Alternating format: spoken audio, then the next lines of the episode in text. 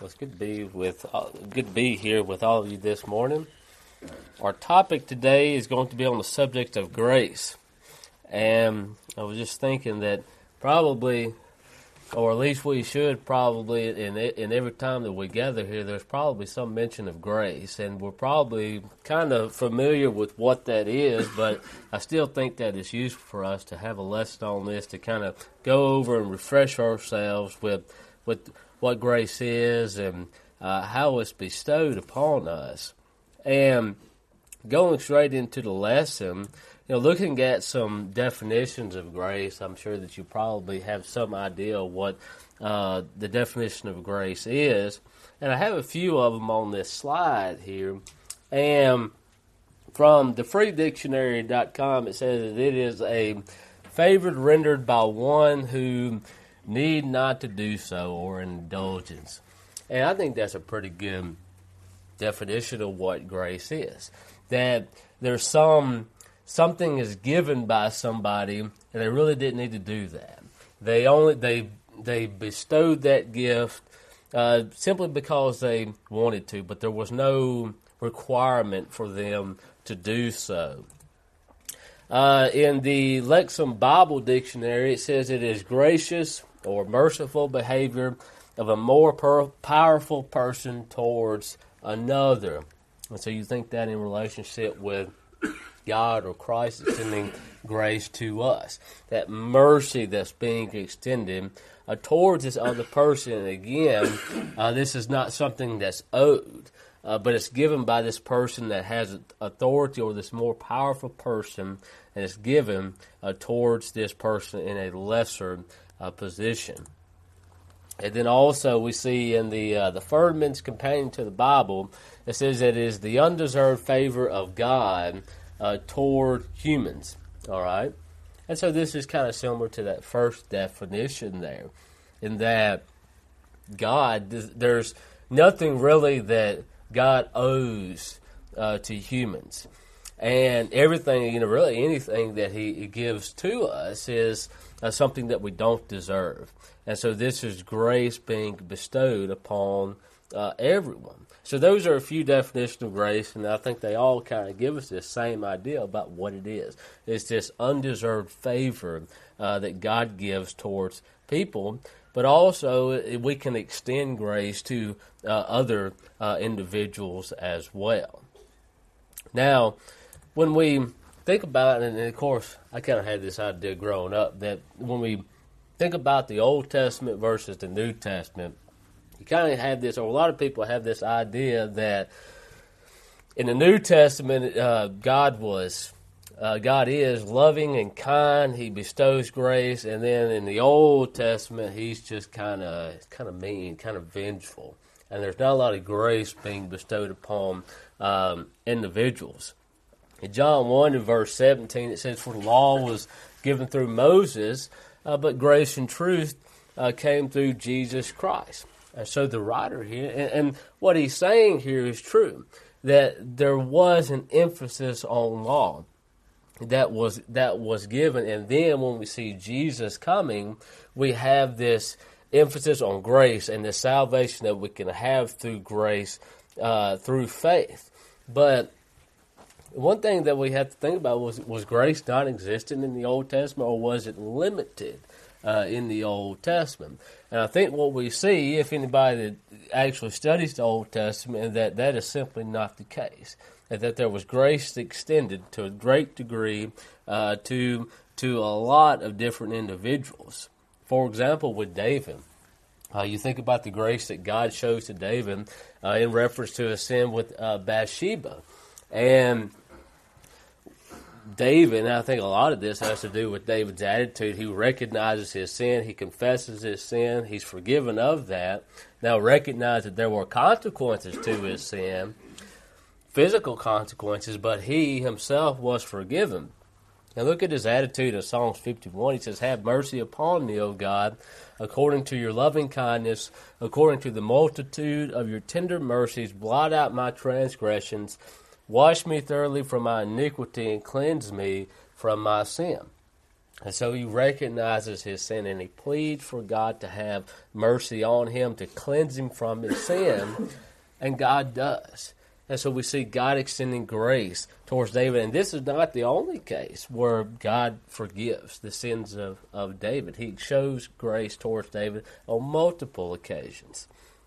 Think about the Israelites.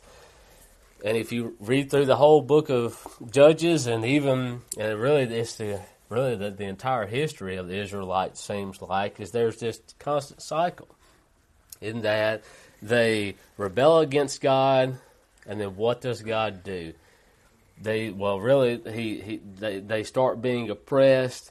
God hears their cries, and he comes and saves them. Judges 2 and verse 16 through 19 says, "Nevertheless, the Lord raised up judges who delivered them out of the hand of those who plundered them.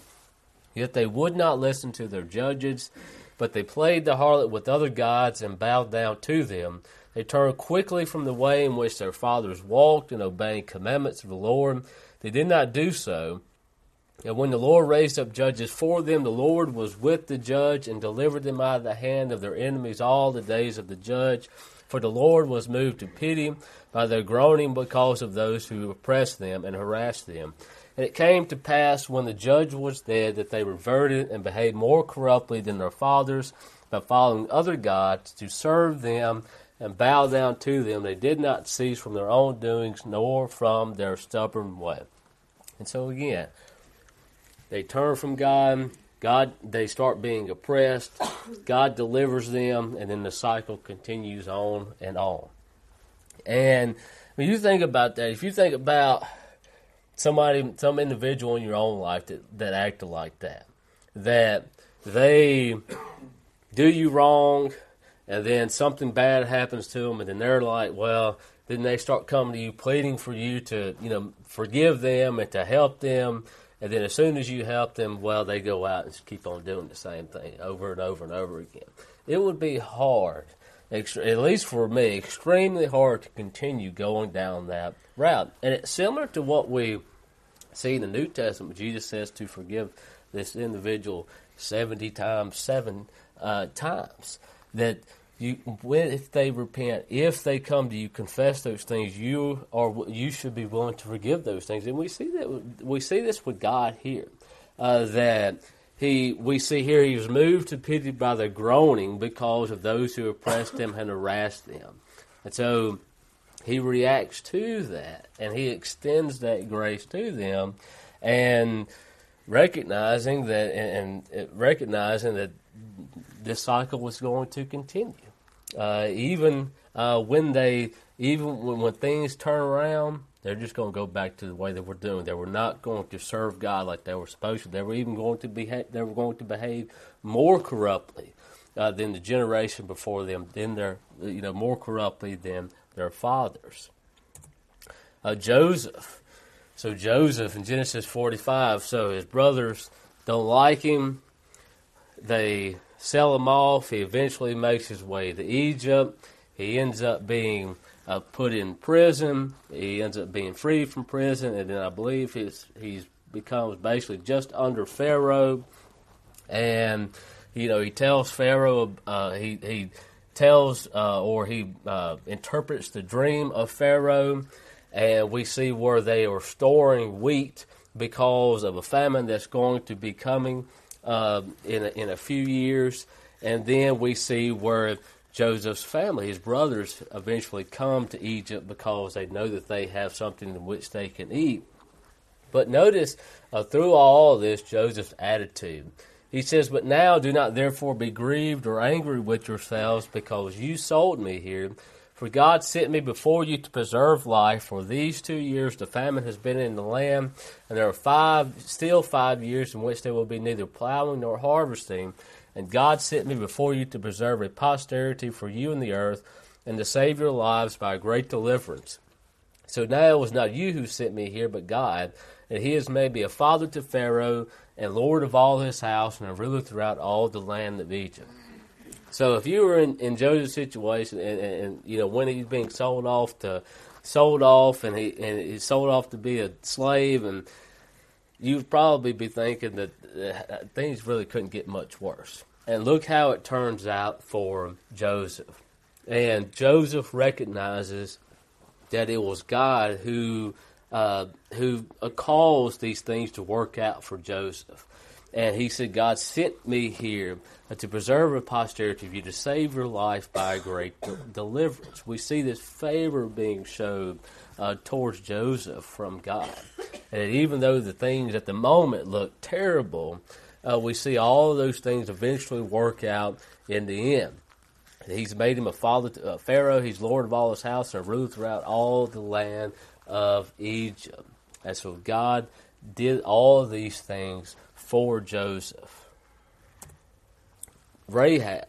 So, and recognize who Rahab was and what the people in that land before the Israelites came, what did they deserve?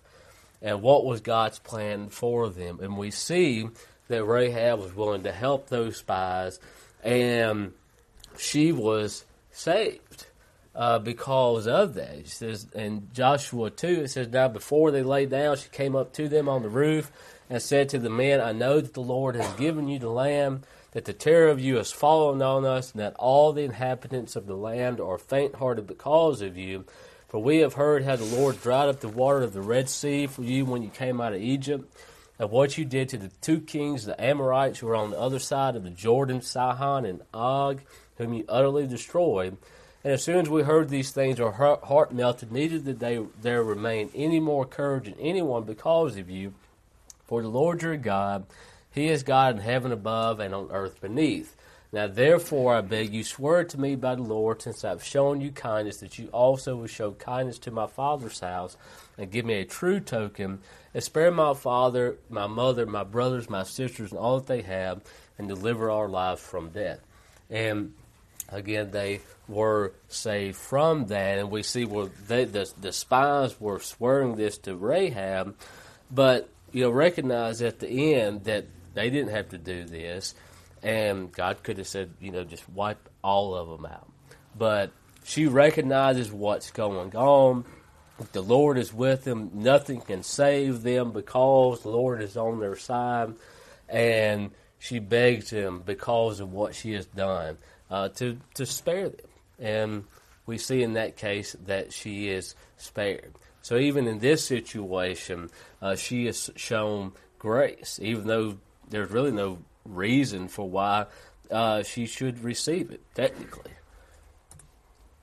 All right, now, when we look at all these examples, you may think, or somebody may say, these were all specific examples of grace in the Old Testament, and that these people kind of found favor in the sight of God. But what about everybody else? Does God just show grace to specific individuals, or is there a level of grace in which He shows to everyone? And the answer to that is yes. And the only way that I kind of distinguish this is by calling it generic grace. And of course, I don't like calling it. It's kind of strange calling it generic grace, but I distinguish between a generic type grace and a specific type grace. And what I mean by generic grace is this grace that's just given to everybody on the planet. And think about the grace that God gives to everyone.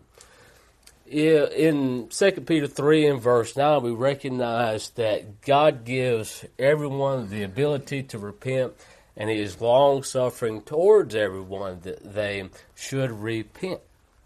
All right, and so recognize that for anybody, the moment that they sin, it would be completely just for God to just say, "You're done." That immediate punishment after one sins.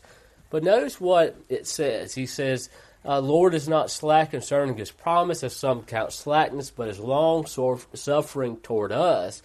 Not willing that any should perish, but that all should come to repentance.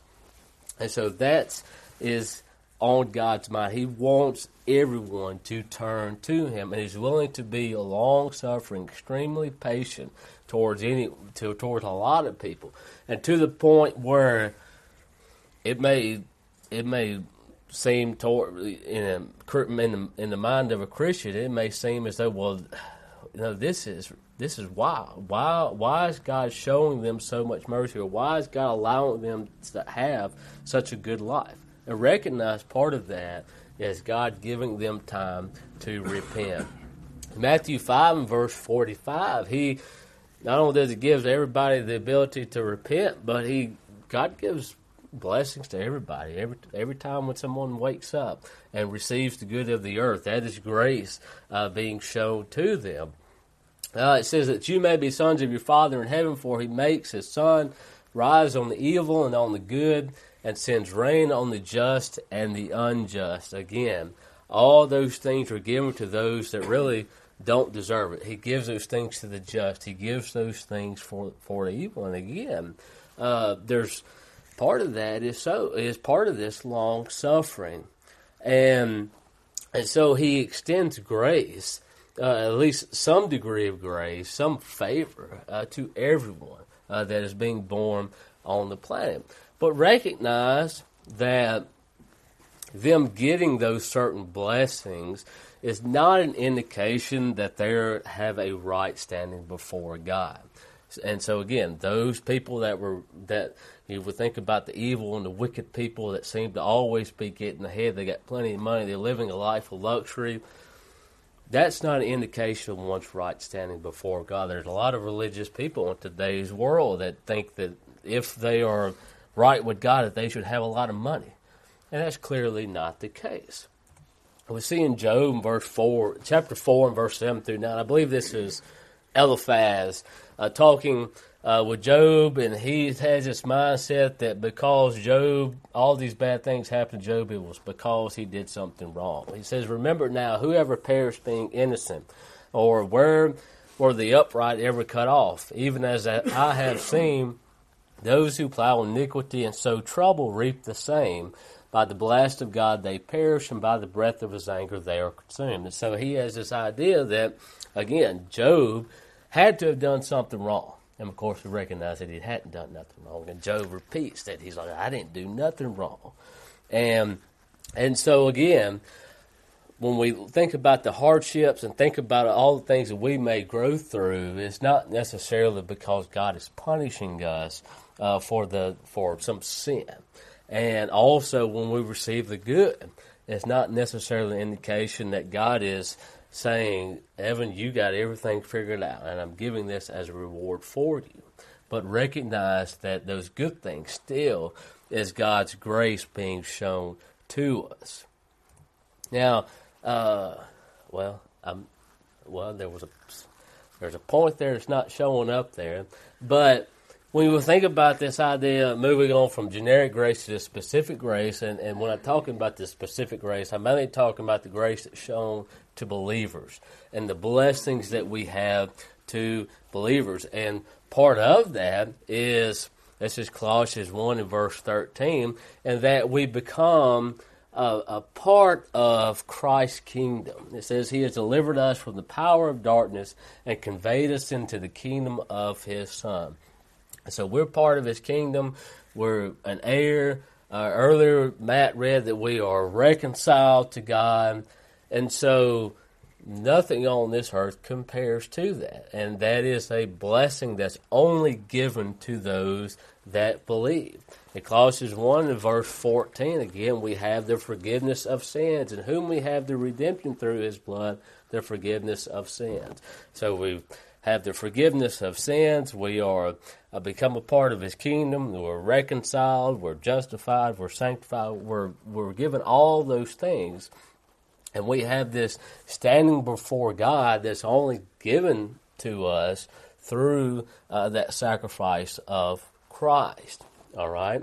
And so, again, we see these distinctions made between this grace that's given to everybody, but then this level of blessings that we see here, this grace that we see here, is only given to those that believe and have faith in Christ. Oh, well, now it shows up. I had it backwards, apparently. All right? So, you know, and going on this, and thinking about Jesus and the salvation that we can have through him, Recognize that Jesus' mission is to save sinners. In Luke 19, in verses 9 through 10, it says, "And Jesus said to him, 'Today salvation has come to this house, because he is also son of Abraham. For the Son of Man has come to seek and to save that which was lost.'" Notice again that very last part. The Son of Man has come to seek and to save that which was lost. In Matthew 1 and verse 21, it says, "And she will bring forth a son, and you shall call his name Jesus, for he will save his people from their sins." All right, so again, why did Jesus come forth? There was a need for him. What was that need?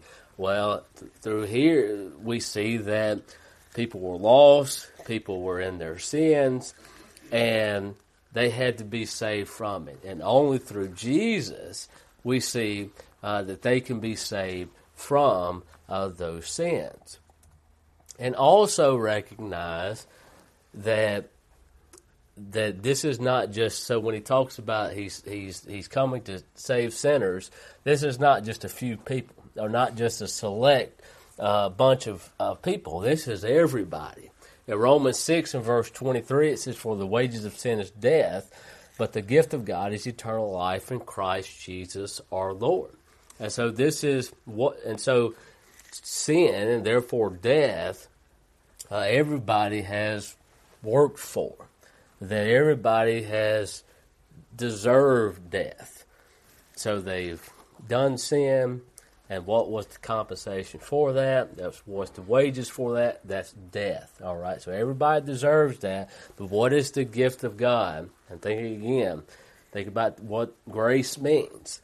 And this favor bestowed upon somebody who, and it's bestowed, and they don't have to do that. You know, that's a gift. That's grace. And through this gift, we can have eternal life. And that eternal life is in Christ Jesus our Lord. So again, we have eternal life. He's coming to save sins, and we don't deserve that. That's totally, we're not owed that. It doesn't say that the wages of what we do is eternal life. Rather, the wages of what we do of sin is death. And also recognize that all sin receives the same consequences. I think a lot of, and generally religious people have this idea that you think about maybe the things in which they say. So there's certain, like you go out in the world and there's certain cuss words that religious people, it seems like they're okay with saying. And then there's a select few that's like, "Oh, I can't say that. That's really bad. But these over here, that's okay." And not really recognizing that it's still wrong for them to say it. And think about this list of sins in Galatians 5, verses 19 through 21.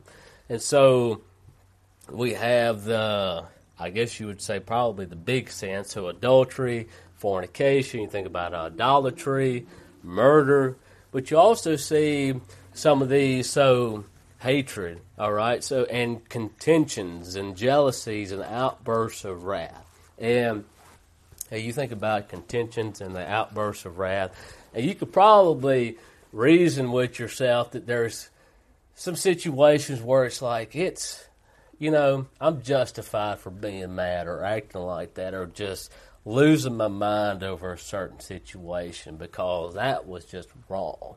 And recognize that still falls into the same category of outbursts of wrath, and it should have nothing, this should have nothing to do with a Christian.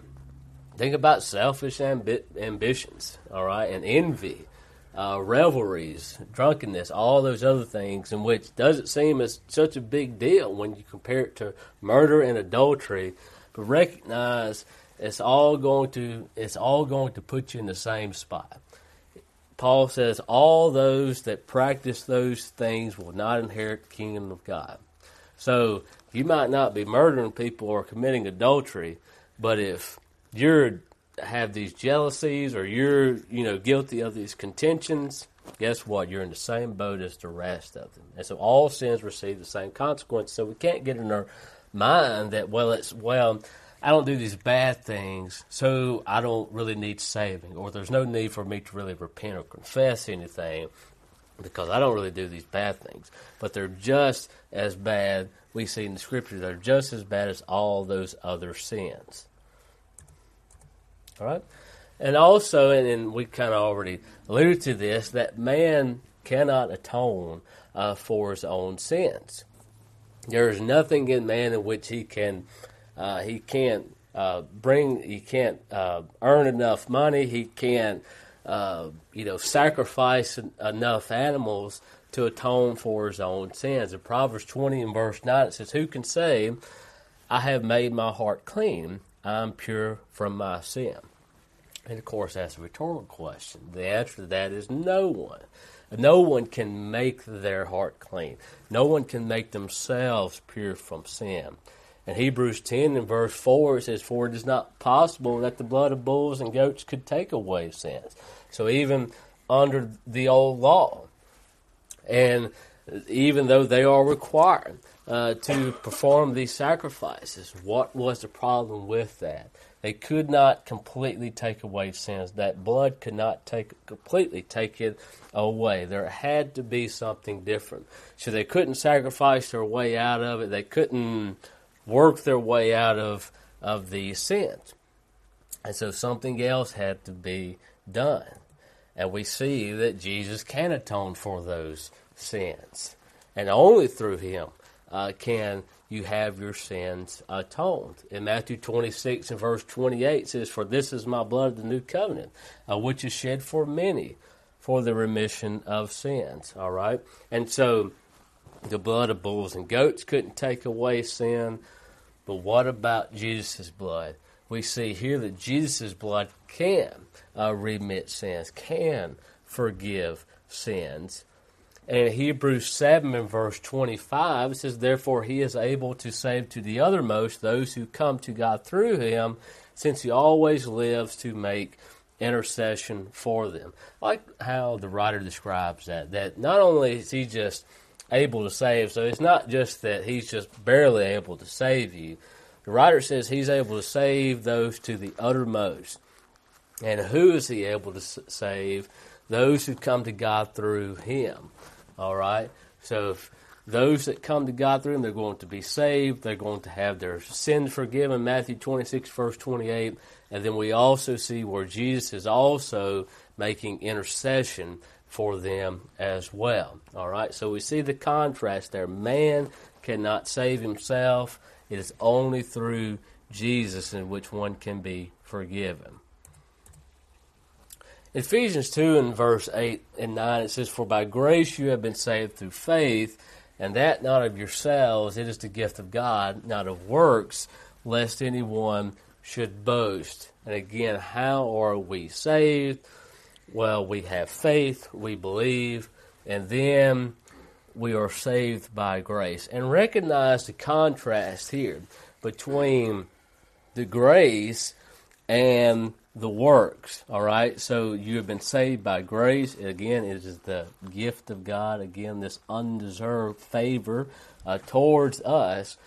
And it has nothing to do with any type of work. So this is what Paul has to say. And so what is the problem with being saved by works? And you see this in there's a lot of pages of the New Testament talking about this idea of being saved by works and being saved by the works of the old law.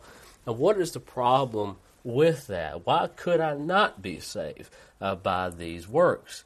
Well, the problem is that one has to continually do those works and do those works perfectly if they hope to be saved by them. In Galatians 3 and verse 10 through 12, it says, "For as many as are the works of the law are under the curse. For it is written, cursed is everyone who does not continue in all things which are written in the book of the law to do them.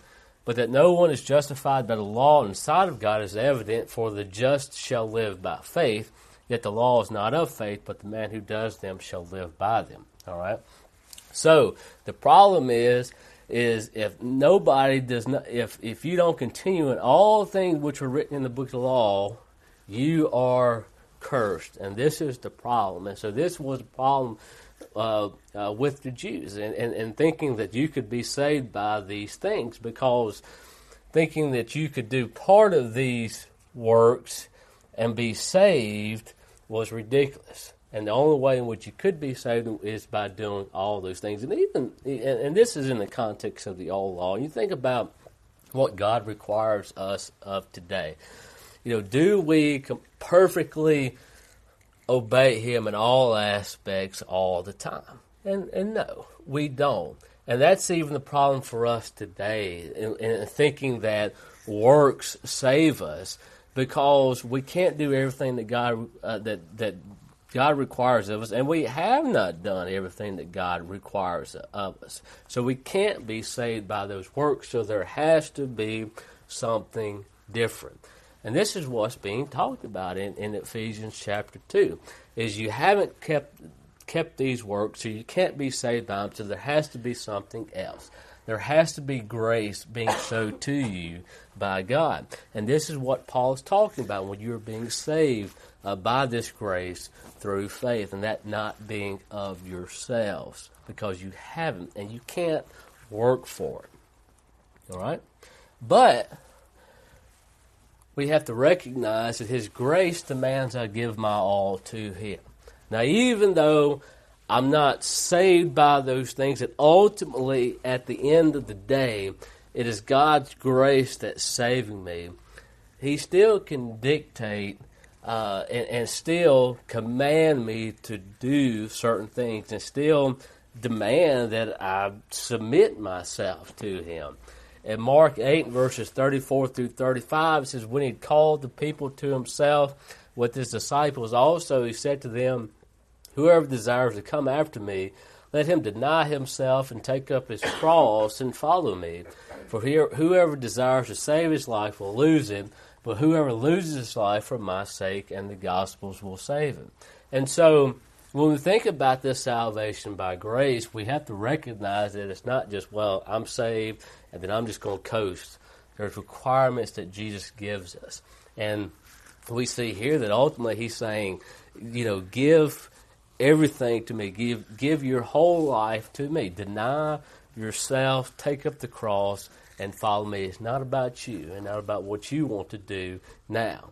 That you have to lose your life here in order to save it.